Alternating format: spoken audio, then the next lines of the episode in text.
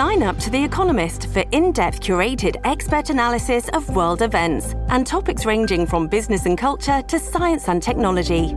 You'll get the weekly digital edition, online-only articles, curated newsletters on politics, the markets, science, culture and China, and full access to The Economist Podcast Plus. The Economist is independent journalism for independent thinking. Go to economist.com and get your first month free. Thanks for listening to the Jas Johal Show podcast. Today on the pod, after numerous complaints of public disorder and safety issues, council works towards moving a Yaletown Overdose Prevention Site. We'll have the latest. Plus, as the talk about provincial police force continues to grow, what's the chance the BC government is actually serious about moving forward? Plus, a Chilliwack residents' pickleball hunger strike now stretches into day two. We'll get an update. And after enduring a two-hour border lineup and exorbitant prices, Talia Miller, our show's chief Swiftie correspondent, reports back from the Taylor Swift concert in Seattle. That's all next on the Jas Johal Show podcast. Let's discuss the Yaletown Overdose Prevention Site. Now, we learned recently the City of Vancouver informed Vancouver Coastal Health that the city would not be in a position to renew its lease at the Yaletown Overdose Prevention Site. The Yaletown OPS is one of the most most used overdose prevention sites in the city. It's located at 1100 Seymour Street. It provides on-site monitoring of people using drugs. Now, there have been numerous complaints of public disorder, strewn needles, and safety issues as well. The city has been provided images by residents that say that, look, they see people injecting themselves in the open. There's litter in front of the building, all those types of complaints. Nevertheless, now advocates say that these overdose prevention sites are a needed response to the drug crisis that has seen thousands of British Columbians die from toxic illicit supply, of course. Joining me now to talk about this issue is Christine Boyle. She's a Vancouver City Councillor from OneCity. Ms. Boyle, thank you for joining us. Thanks for having me on. A very difficult conversation to have, because many people have said, look, we need this site. Others have said, look, we don't believe it fits into this neighborhood because of the complaints that we received. Your thoughts, first of all, in regards to Vancouver, the City of Vancouver informing Coastal Health that they would not be in a position to renew the lease.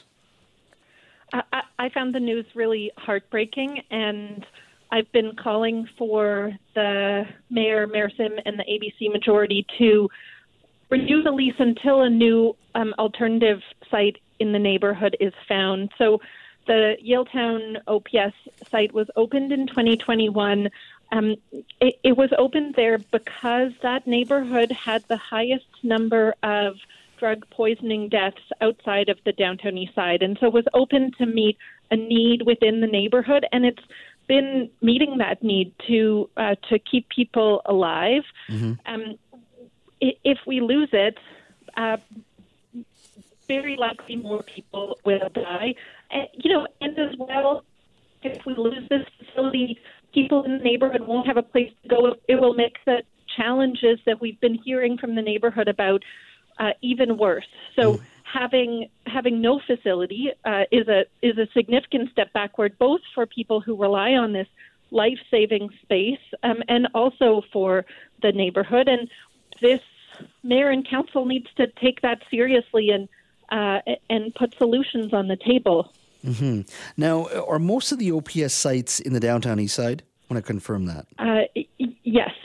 This was the certainly the site that has gotten the most attention outside of the downtown east side. And because of its heavy use, what we actually need is a larger site there. And we also need provincial support to provide the sorts of wraparound services that help life-saving facilities like this better integrate into the neighborhood. So I've been pushing for all of those things to make sure we're supporting people and keeping them alive, and improving how services fit into neighborhoods as well. Mm-hmm. Peter Meiszner, Councillor Meiszner, was on the Jill Bennett Show earlier today. Take a listen to what he had to say. I field several emails a day from neighbors who are concerned about how things have quickly deteriorated outside the site. So that's everything from needles, camping on the sidewalk, fights, street disorder, garbage, drug paraphernalia, and it is an area with a lot of families. It is right across from the park there, And there's a lot of community members who don't feel comfortable walking perhaps on that side of the street with their children. So a lot of community concern, and we've been doing what we can to try to work with the operators of this site. But I think we've realized that this is just not an appropriate location for the OPS. What do you say to the key comments that Mr. Meiszner made there? Yeah, look, there were absolutely challenges at this site. And I also hear from concerned residents all of the time about the thousands of people who are dying from the drug poisoning crisis. 3,000 people in Vancouver since the province declared a province-wide drug toxicity crisis back in 2026. So this site is keeping people alive, and taking it away won't solve anything. It will lead to more drug poisoning deaths and more street disorder because people won't have a place to go. So what I've been hoping to hear from Councillor Meiszner and ABC is what their solution is. You know, they have a supermajority on council. What's the plan besides just losing this space and likely seeing more deaths and more people on the street? Now, I was reading from past news articles that the site was averaging about 40 visits per day, and then it went all the way up to 100 visits per day. So certainly it was well used. Could these individuals not use the sites that are already in the downtown east side, or is there stigma or challenges in regards to people going to the downtown east side to visit those OPS sites? Yeah, there's a whole range of reasons why people access services in their own neighborhood and why some people might not want to go to the downtown east side to access a service there. What we know from studies and from health experts is that these services are needed in a number of neighborhoods, and certainly the numbers showed that they were needed in this neighborhood. And it's meeting the need. People are using it, and they have a much higher chance of staying alive as a result. So, you know, it's working. We need to manage the impacts in the neighborhood. We need to look for a larger space is what I keep hearing from the experts. But shutting it down would leave a lot of people in a lot of trouble. Do you think if the city, working with Coastal Health, working with police, dealt with some of the more visual elements? What I mean by that is just people putting tents outside, maybe needles, the sense there's a lack of security. If they dealt with those issues in and around that site, that site perhaps would not have to move? I mean, you think this is partially just a case of just maybe cracking down outside? Like, you see tents up. I've seen some of these pictures where there's tents and there's a sense of disorder outside, never mind inside, that perhaps dealing with some of those issues may not have led to a push by residents to say, shut that site down? I think it would mitigate some of the pushback from the neighborhood for sure. And the city has been funding cleaning and security monthly for the site. That's where we actually need provincial help. Those types of services aren't included in the healthcare funding for the site, and we really need them to be. We need that funding model from the province to Vancouver Coastal Health to include supports that make sure that services are well integrated into the neighborhood. And also, like I say, we need these spaces. They're saving lives. And so both of those are true at the same time. We can't lose the space. And yes, we should keep working to make sure there's the supports exist. You know, part of why I have been advocating for a larger space, my understanding is right now people coming to use the facility don't have anywhere to wait. If they're waiting their turn, there's no space to sit and rest a moment before they leave. And so that's part of why we see more people on the sidewalk, and actually providing a larger space with more supports would help those folks who depend on the service and serve the neighborhood as well. Do you think it was a mistake? And what I mean by this, it's not a debate about overdose prevention sites, but downtown has changed as well in regards to, we've invited families to move there, live there, play there. You've got professionals who live downtown. That moving or putting an OPS site in the Yaletown area was never going to work just because of those families that are there, professionals that are working in that area. They are not going to accept disorder on the sidewalks outside. They're not going to deal with needles in their neighborhood, and that they are going to, pressure those elected officials that this thing has to move, that inevitably we may talk about these sites. We may inevitably talk about providing drugs to those who need it to save lives. I do not question anything you have said there, but ultimately those individuals in those neighborhoods, like Yaletown, say, not here. It's not going to work. We don't want it. And perhaps, number one, maybe that wasn't the right location. I don't think so. These services are needed in every neighborhood, and and this service was opened in Yaletown because there was clearly a need for it. People were dying, and people who use drugs have families, are professionals as well. The range of people who access the service are really quite a bit more broad than people might understand, and we need to provide these supports everywhere where people need them, and the numbers were showing that they were needed here. Ms. Boyle, thank you so much for your time today. I really appreciate it. Thanks for having me on. At Evernorth Health Services, we believe costs shouldn't get in the way of life-changing care, and we're doing everything in our power to make it possible. Behavioral health solutions that also keep your projections at their best? It's possible. Pharmacy benefits that benefit your bottom line? It's possible. Complex specialty care that cares about your ROI? It's possible. Because we're already doing it. All while saving businesses billions.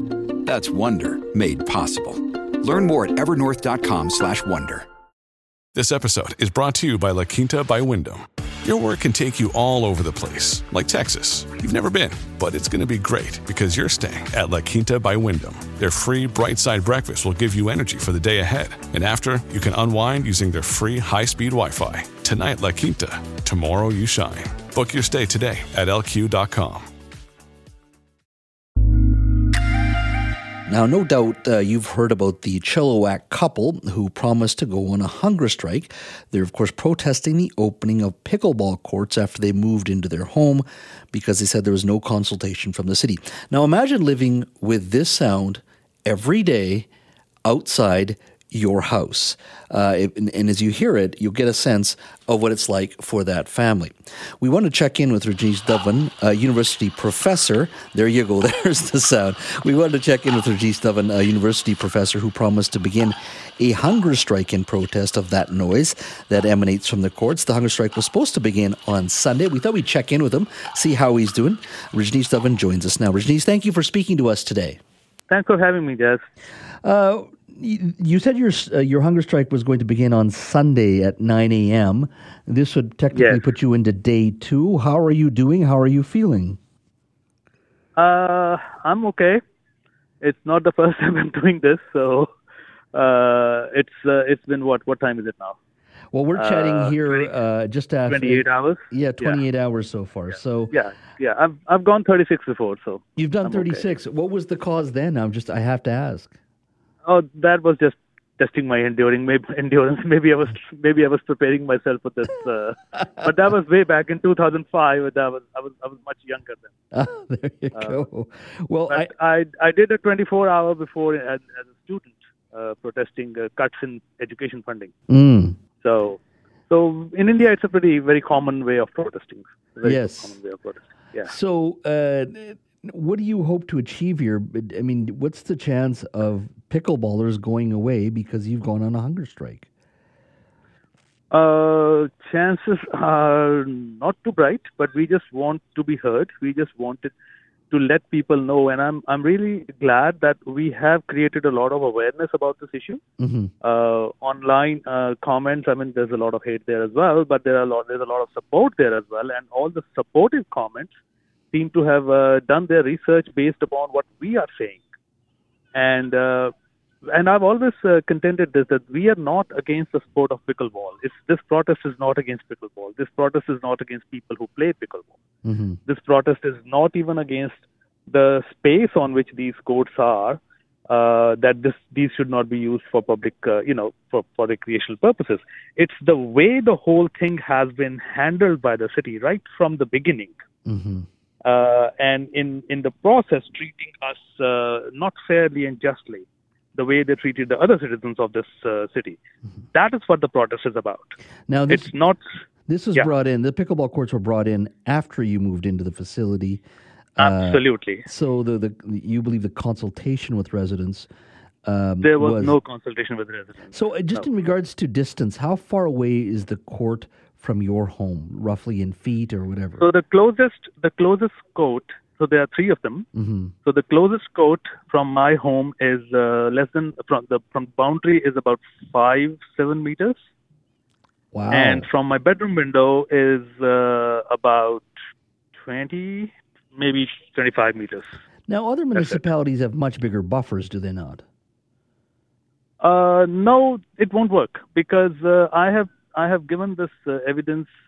I have done a lot of research on it once I started complaining about it. So let me give you a little bit of a backdrop.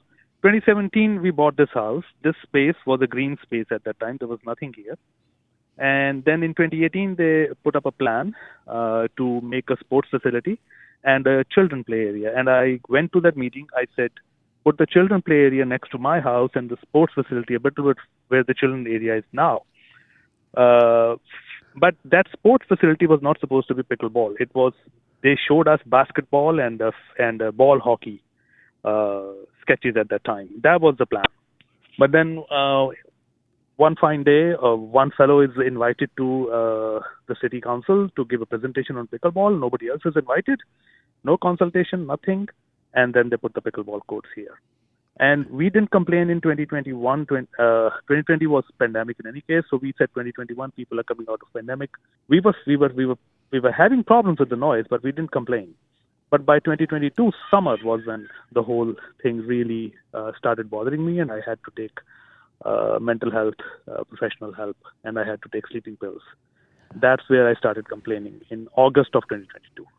That's when it started. So my understanding is there is an indoor pickleball facility that's set to be completed in 2024, but that would mean you'd have to wait another year and put up with the noise. See, I would take that if the mayor would actually, come out in the public and say we will do it, because I've been given these dates earlier too. In October of 2022, I was told that facility will be completed in April of 2023. Hmm. Then in January, late January, Mayor sent me an email that they have started working on that facility, and the repurposing of this place will start in this year, which is 2023. Which, of course, we are at the end of summer almost, and nothing has started. And now they have put the date to 2024. So that's, you know what I'm saying here? It's hard for me to believe them right now unless they actually do it. But it's been like that forever. And my issue is very simple. On the website of Chilliwack Pickleball Club, they claim that they have the largest pickleball indoor facility in BC. And then there are other outdoor facilities where people are not being disturbed by pickleball. Why is the insistence upon using these three particular courts? I don't understand that. Moving back to your core issue, which we talked about, your hunger strike, just for a moment here. How long are you planning to go on? Well, I will definitely go on till 36 hours. That's a done deal, and I'll decide after that how I'm feeling. And so, it started at 8:30 yesterday, so I will see about how I'm feeling at 8:30 in the evening, and I may extend it by another 12 hours or another 24 hours. I don't know. So I can't say right now. You'll make a decision by a Tuesday morning and maybe extend it further. But by Tuesday evening, you think you would have made your point. Yeah. I mean, today is Monday, right? So I might extend it by another 24 hours. I am not so sure. I did feel a little bit of a nausea yesterday, but after that it's been okay. Mm-hmm. Once I had some sleep, I wanted to sleep here outside, but then it was a bit dangerous. I did get 5 or 6 hours of sleep at home. And I was back here on the courts at 5:30 a.m. So do you think it's too dangerous for you to sleep out in the courts? I mean, there are people here which might do some harm to you while if you're sleeping out there alone. So I didn't want to take that chance. I mean, there's no security here, and yeah, I don't want to say that poor people are criminals or anything, but I didn't want to take that chance. Mm-hmm. So once it was really dark and everything, so we went inside and yeah. So just to confirm, another 24 hours probably with your hunger strike, and then you think you've made your point. Yeah, 12. I mean, I don't know. As I said, I'll see how I'm feeling at the end of the day. So I'll take a call after that. All right. Well, thank you. But maximum it will be. I mean, I'll probably Tuesday morning or Tuesday evening. All right. I think I would have made my point. I think I have made my point in the sense that I see a lot of people doing a lot of research, a lot of Google research, and then posting comments online based on that research. And this was the research I've been sharing with the city consistently, but they don't listen. Rajnish, thank you so much for your time. Really appreciate it. Thank you so much. Thank you. Well, let's talk about our rental market here in Vancouver. It is, absolutely crazy. I think that's an understatement probably. But when you have to pay, on average, $2,800 per month for rent, you can see the tremendous amount of pressure it puts on people, individuals and families as well, to find a place in Metro Vancouver. Some are even advocating for rent control. Joining me now is Murray Martin. He's the Burnaby co-chair for the Association of Community Organizations for Reform Now, or also BC ACORN. And we wanted to chat a little bit about rent controls with him today. Murray, thank you for joining us today. Yeah, thanks for having me. Now, you've talked in the last little while about bringing in rent control or working towards some sort of process that sets up rent control in this province. Why do you think we need rent control? Basically, provincially, like you were just saying, there's a massive crisis, especially a rental crisis, and we've got increasing numbers of homeless people. Like here in Burnaby, before the year 2000, it was very rare to see homeless people. Now it's everywhere. It's in every municipality in BC. And the current, what the last two governments have been doing just isn't working. And they're focusing on just don't rock the boat, keep building market housing, and that's going to fix it. And we've been doing this for, this entire crisis, and it's just getting worse and worse and worse. So, So we're part of our provincial platform is focused on, like, immediately one thing the government can do is enact rent control tied to the units instead of tied to the tenant, because we're getting a massive spike in evictions, because there's a huge motivation for the landlords to kick someone out who's paying $800 to $1,000 or whatever for rent, and they can jack the rent up to $2,000, $2,500 for the same unit, and the so-called fix for this a few years ago was rent evictions, but we were critical of that too, because rent evictions is a symptom of the larger problem that we need rent control. So, Marie, just to confirm right now, so look, if you had a tenant, let's say, for 5 years, you were basically, by what's occurred over the last little while, particularly with COVID, each year the province says you can raise the rates by an X amount, a percentage, so 2%, 1.8%. They come out with that, and that's the maximum any landlord can raise rents. But once somebody moves out, that landlord can basically decide, let's say you're paying $2,200 a month. If you move out, the landlord can reset that rent and say, wait a minute, things have gone up, it's more expensive, I understand the market's moving forward, I'm going to ask for $2,600 per month. Under rent control, you wouldn't be able to go from $2,200 per month to $2,600 per month when a tenant moves out and a new one potentially could be coming in. You couldn't ask for that. Yeah, exactly. So right now, you're in a lot. We, especially ACORN members, we're low and moderate income people, and our members are facing a massive increase in evictions the last few years.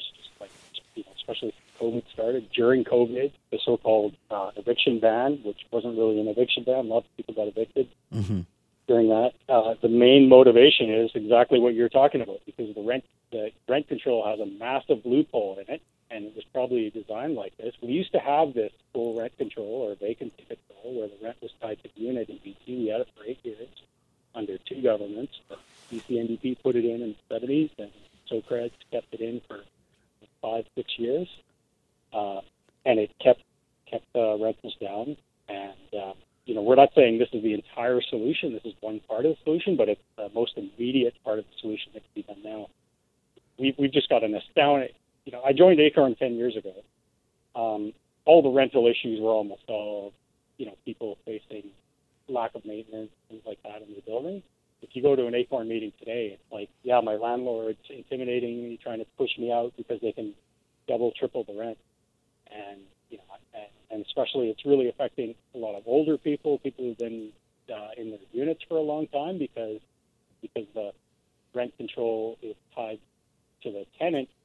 And then once the tenant's out, there's a huge motivation for the landlord to evict people. So we're getting a lot of vulnerable tenants who've been on disability or whatever for a long time in the same unit, and the landlords are just are pushing them out more and more and more because they can get more and more and more money. But Murray, let me just bring this counterpoint to what you're saying. I understand where you're coming from, but if someone, let's say it's an investor, a person has invested in a condo, purchased the condo, they've got a set amount of costs, mortgage payments. Let's say if they're on variable rate, it's gone up because of the present inflationary period that we're in.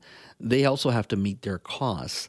And one would argue these things may not get built, these rental apartments. Yes, they're market rates, but they may not get built if people like this who are investors aren't buying and aren't renting them out. How do we add more supply if these investors are not there to purchase these condos, to carry the debt, and then to rent them out? There's vacancy control. There's many ways you can implement vacancy control. You can implement vacancy control so it's like anything that's already built, but mm-hmm. no new builds will be vacancy controlled, things like that. Mm-hmm. So that if you implemented that vacancy control where anything built after today mm-hmm. is not rent controlled, that totally mitigates that problem. But I don't know a single landlord who based their rent on what their costs are. That's not how it works, right? There's no landlords base their costs on the rent on. They base their rent on what they could get, and that's the problem. Like half in Metro Vancouver, CMHC just came out with a thing a few months ago, talking about how half the condos built in Metro Vancouver are sold to investors. Mm-hmm. Now, whatever, just say an investor. Goes under, which is pretty rare. Well, that unit doesn't disappear; it just gets sold, right? Mm-hmm. And the whole point of the capitalist system supposedly is that you're supposed to be taking the risk. Well, it's basically being a landlord is a very low risk. Well, I mean, they're still carrying a mortgage. My argument is the landlord not the issue, but more so government getting out of the affordable housing business back. And I mean, think back to the 70s, they were involved in the affordable housing business. They subsidized Viola, go down Cambie and Oak, and many of those places, certainly in Vancouver, those 3-story buildings were all built in a certain era for a reason, and the government has slowly clawed away from that. And it's taken us this long to get into this mess. It's going to take a little while to get out of it. And I get where you're coming from. But should we, rather than worrying about supply seems to be the issue, let's get more of these housing built. But is it really going to be about rent control, or is it about getting more of this housing built so we're not in this problem? We don't have this problem. Yeah. I totally understand what you're saying, and I totally agree. Kind of one of the major roots of this problem is austerity that's come over the last 40 years mm-hmm. because governments don't want to tax rich people and corporations, like they used to, right? So, and supposedly it was all supposed to trickle down and we'd live in paradise. Well, that hasn't happened. It's the exact opposite, right? No doubt. Now I'm looking at this. And so that's why we have, our whole platform, Acorn's putting forward, isn't just about vacancy control, but vacancy control is like the tourniquet. And then we've got a long-term solution, which is about building real social housing, like not a lot of the non-market housing that's too unaffordable for most people that are our members today. It's about building real social housing like we used to in Canada, and that involves the federal government definitely. But there's lots of provincial government can do, and we've done it before here. It worked very well for 8 years. But I just want to say that the mortgage that these investors have, it's basically the when they invest in a place, the tenant's paying the mortgage to their asset, and they get to keep the asset. And then this overinflated bubble, that real estate bubble that we're in, is making, you know, like millions and millions, right, and billions. And mm-hmm. the typical landlord, unlike Landlord BC, kind of puts out this myth that the typical mom and pop is your landlord. Well, that's just not true. It's 22% of tenants rent from like a real mom and pop where the landlord lives in the same building, yeah, basement suite or whatever, right? Murray, we've run out of time here, my friend. I appreciate you joining us today. We'll love to have you in studio soon again. Thank you so much. Okay, thanks a lot.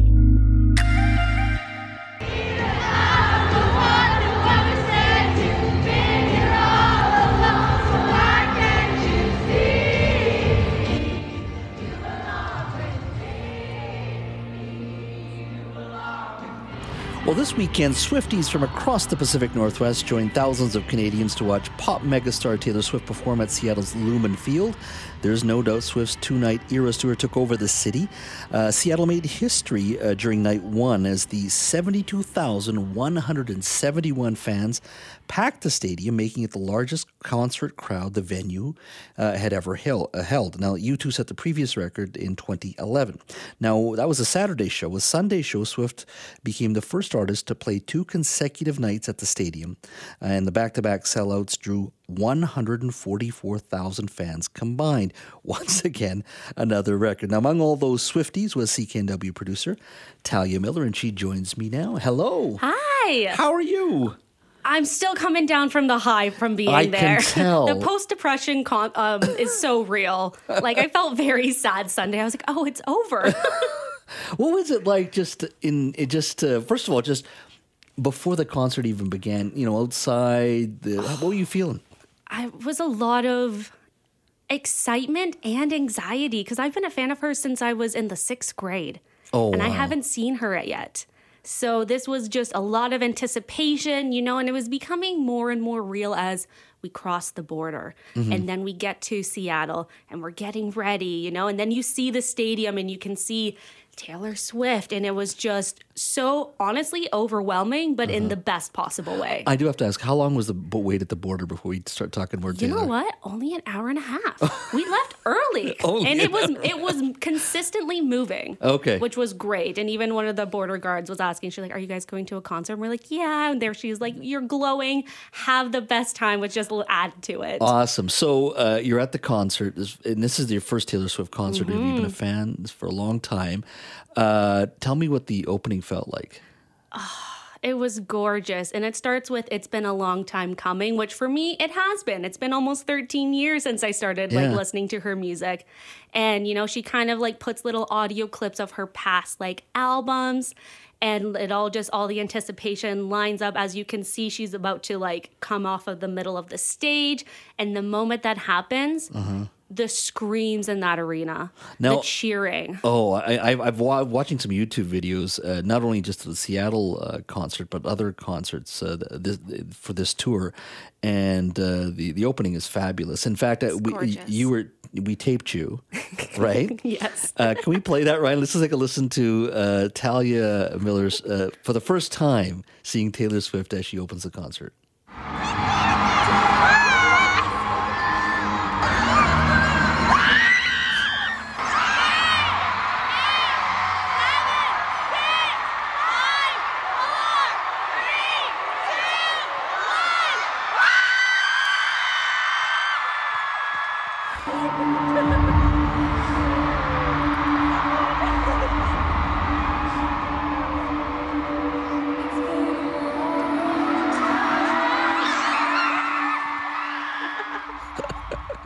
That's that you started. And what is about Taylor Swift? What is, because it's you've got adults there, well into their 50s. You got people of your age. You've got young kids. You can see, like, you know, at 12, 13, 14 years old. What is Taylor Swift's pull? You know what? I was thinking long and hard about that because everyone asks me all the time, what is it about her? And I think it's the fact that a lot of us feel like she's speaking directly to us. Like she has her songwriting just makes it feel like it's about your life, because she pulls like very specific examples of like feelings. And I think a lot of us sometimes feel misunderstood through life and feel like sometimes people aren't there for us, but music can be. Mm-hmm. And that's what she's done for me. She's always been there for me, whether like through thick and thin. And she's also a great writer too, and performer. Absolutely. Right? Like you've got great artists sometimes who are great performers, but they don't write the songs. She does all of it, right? She does. And she is quite the performer. She did her set alone, excluding her opening acts, was 3.5 hours long. Wow. Yeah, that's you're getting your money's worth there, right? Absolutely. And by the time like halfway through, we're all singing and dancing and screaming. And notice how I didn't say singing. We were screaming. Screaming. And, we're all sitting there. We're like, how is she doing it? Because her transitions are very, very short. Mm-hmm. There's not a moment where she's really off of that stage. So, and I was reading somewhere, people obviously you have to go to the bathroom. It's a 3.5 hour show. Yep. And people actually have a general sense of the set list. Like, did you pick a time when you had to leave, either go to the bathroom or do, buy merchandise or anything like that? I did. I chose during Folklore because I love that album, but I was like, the lineups are short at this point because most of the people are in the stadium and have gotten their merch. So I was in like the 300 section, and I saw that at the very bottom of this stadium, the big merch table was empty. So I ran down those flights of stairs, got my merch for me and my friend, and then ran back up and only missed 2.5 songs, which I think is pretty incredible. People do, when I was reading, people do really choose among that set list as to when I'm going to take a bathroom break or when you're going to go buy some merch, right? Get some water, because, it is a 3.5 hour set, and, I will say, you could still hear her from there, and, there was some spots that you could still see the stage and everything, because even, that stadium was full. You should have seen the outside of Lumen Field. There was a crowd singing, dancing in merch too, and dressed up as if they were right there. So there's a huge crowd outside. Yeah. Oh, they could have done a third night probably. She definitely, she could do a whole week, and I don't think it would be enough. A bunch of us would go again.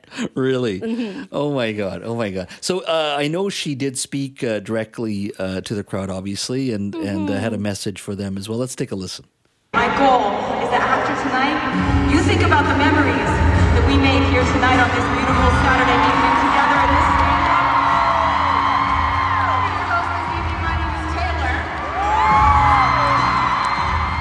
in this stadium. For those this evening, my name is Taylor. There is that special relationship that she has built with those fans.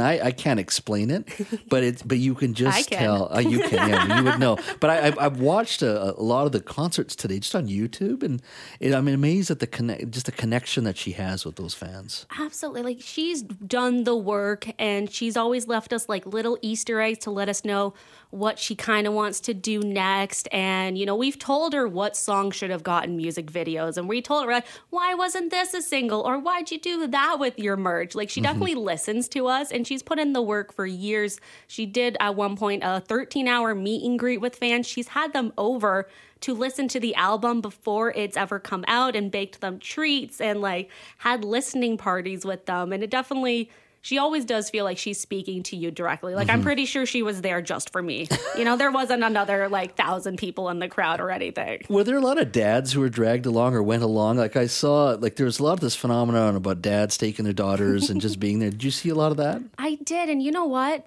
We ran into somebody from Vancouver, a dad who had brought his 14-year-old daughter across the border and was going to the Sunday night show, and had already taken his daughter to the merch line and had it all planned out. He had an outfit. She had an outfit. And we gave her one of the things that had been going on this tour is that we had built friendship bracelets, the kind of ones that you would make at camp, because it's it references a lyric. So all the Swifties have been trading friendship bracelets with each other.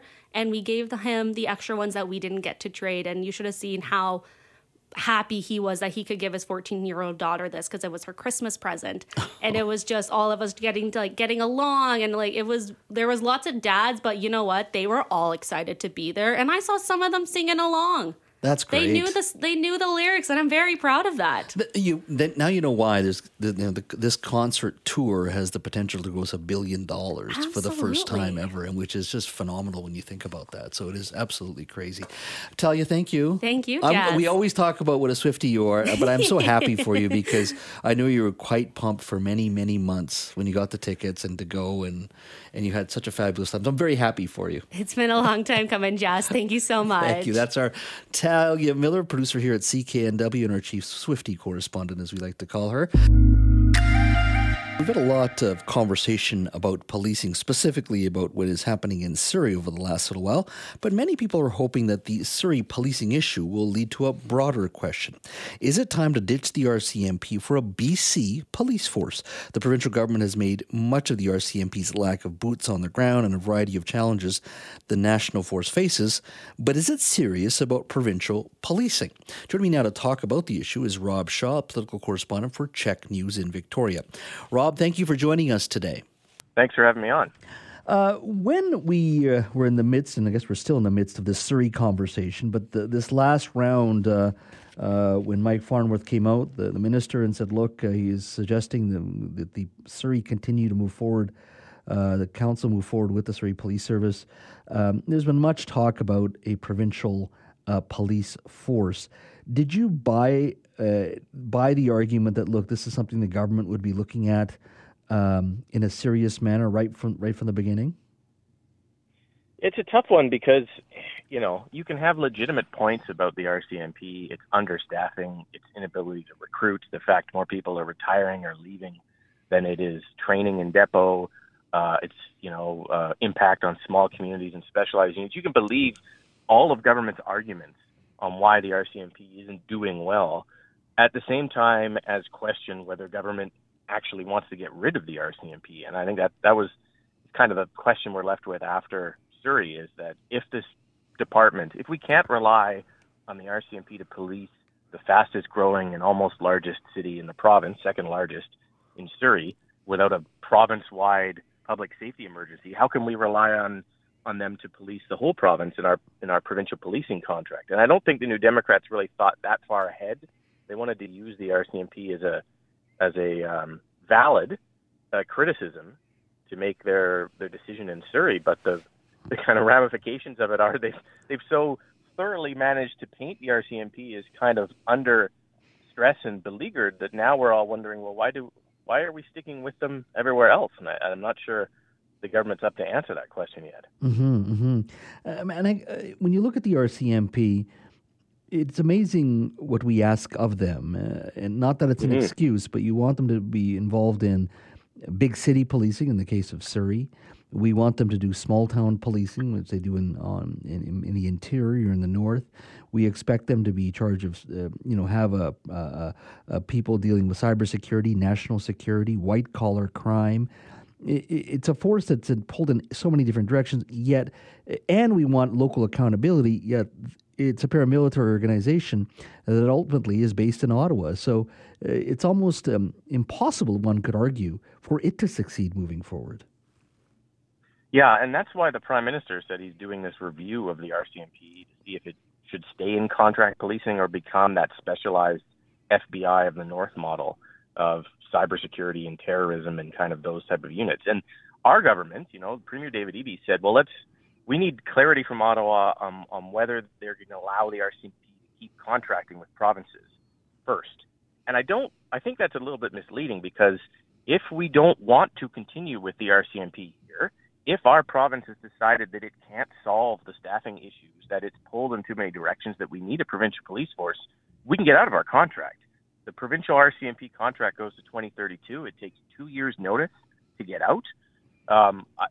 It's just a question of whether this government actually wants to create a provincial police force for BC and have more accountability, have that local connection. And it'll be a massive job, like enormous. It'll be expensive. It'll take time. And I'm not entirely sure this government has the interest or the will or the political bandwidth to accomplish it. And so it's blaming Ottawa kind of right now. It's saying, well, the Prime Minister has to be clear on the future of all the things the RCMP does. I mean, I don't think that's the question. I think the question is, does the provincial government, does our province want a provincial police force, as has been recommended by experts and MLAs from all three parties? And if we do, should we start working on it now, rather than waiting for whatever's coming from Ottawa? And I think we forget that. I mean, reality is, you're right. We can move right now if we wanted to. The question is, do you, A, have the people to deal with this mammoth task? Is that where you want to spend your political capital? One, that's a very big issue. Two, do you have the dollars to pay for a provincial police force? Yes, there may be a few dollars coming from Ottawa for the transition, but the reality is it's your toy now, and you better be able to fund it. So it's a huge new bureaucracy you're creating, significant challenges, and I'm not sure the will is there for this NDP government right now, after this many years in the office, to say, you know what, that's something we want to fight on, because they probably think they can win the next election on many other issues, not policing. Yeah, policing, reforming the RCMP wasn't in the last two NDP election platforms, wasn't in Premier David Eby's leadership bid, wasn't in his first 100 days of action. It's only appeared as a political tool to make the argument and decision they wanted to make in Surrey. And, you know, so there isn't a lot of, you know, interest from the Eby government in making this move. And the other complicating factor is municipalities outside of Surrey and maybe the Lower Mainland, municipalities generally kind of like the RCMP. The formula they have right now is very expensive, you know, unless you're under 5,000 population. But they tend to like it. And the Union of BC Municipalities wrote a letter to Ottawa this month saying, hey, your review on the RCMP, just to let you know, our municipalities want them to stay. So the province would be slightly off base a little bit with the bulk of municipalities, and it would have to make sure. The number one issue would be, is a provincial police force in BC going to cost more for municipalities who kick in a share based on their population? And if it is, then you're going to have a ton of angry councils being like, we can't afford this. It's already one of the biggest line items in our provincial or in our municipal budget. What are you doing downloading these costs? And I think one of the considerations the BC government's thinking is, if Ottawa does announce they want the RCMP out of contract policing, they'll put money on the table for the provinces to help them transition to provincial police forces, and that would help municipalities who eventually have to pay. I think that's part of why they're waiting to see what happens. Mm-hmm. Look, there's plenty of other RCMP detachments in the Lower Mainland still. You think Langley, you think Burnaby, you think the North Shore. Mm-hmm. But how much of an existential challenge do you think Surrey moving to the SPS is to the RCMP, broadly to the culture of the RCMP, and just the image of the RCMP? Well, it might have been, you know, I think the original decision was a little bit more of a kind of existential challenge. It's gone on so long now that everyone just wants it done, and it doesn't even, you know, it's kind of like, all right, well, whatever, like make your choice. I think there is a bigger conversation we haven't had about regional policing, separate from a new provincial police force. Should we be moving in the direction of regional policing in Metro Vancouver, as many, many, many people have recommended, experts over the years? And if we are, does it make more sense to have municipal forces that the province controls ultimately through the cities to regionalize them, rather than the RCMP? That is, you know, we haven't had that conversation either. And it might make more sense to be doing that right now as well, because you're right, we're going to end up with we are in a hodgepodge of different municipalities, and some are Mounties, some are municipal, and it doesn't work that well. I mean, it works. No one's saying that it doesn't, you know, produce policing. It just doesn't produce maybe the kind of integrated policing that we're really looking for. And that's not a conversation you hear from this government either, mainly because they're worried of ticking municipalities off, much like the previous Liberal government. You don't force policing down the throats of local governments unless you want to make an enemy for life of that local government, as we're seeing playing out in Surrey, and becomes a headache that the province doesn't want to have. Mm-hmm, mm-hmm. Hey, final question for you, since I got you here. Are the NDP at all concerned broadly about people's views or perceptions of them, the government itself in Surrey? Because it plays such an it has such an overarching impact on provincial politics. It's a large city and growing even more so, but it's important politically. Or is there any worry on their part on how this old SPS, RCMP thing has been unfolding, or are they pretty confident so far the way it's going? Well, I think that was a big concern at the beginning, because Surrey is so important politically for this government. You know, they have 4 cabinet ministers there. seven MLAs, and they want to make sure they're on the right side of the issue. But as it dragged on and became more and more complicated and complex and kind of difficult for people to understand, I think the government is more calculating that they will simply get political credit here for being leaders and decisive, stepping in, solving the issue, ending the debate, moving on to other priorities, letting, you know, council talk about other things. And that seems to be what they think is going to carry the day at this point, rather than, well, there's a big camp of pro-Surrey, RCMP and this riding and this MLA is going to have to mitigate that. That may have been the starting point of the political discussion, but the end point is we think people are just going to be happy this is done. And that, because no one totally really understands the full scope of Surrey politics, you know, at every level. I don't think any party does. So I don't think they're too worried about trying to split that hair at this point, when no one's really sure where it lands. That is for sure. Well, let's see how things transpire over the next few weeks. That's for sure. Rob, thanks for your time once again. Okay, take care.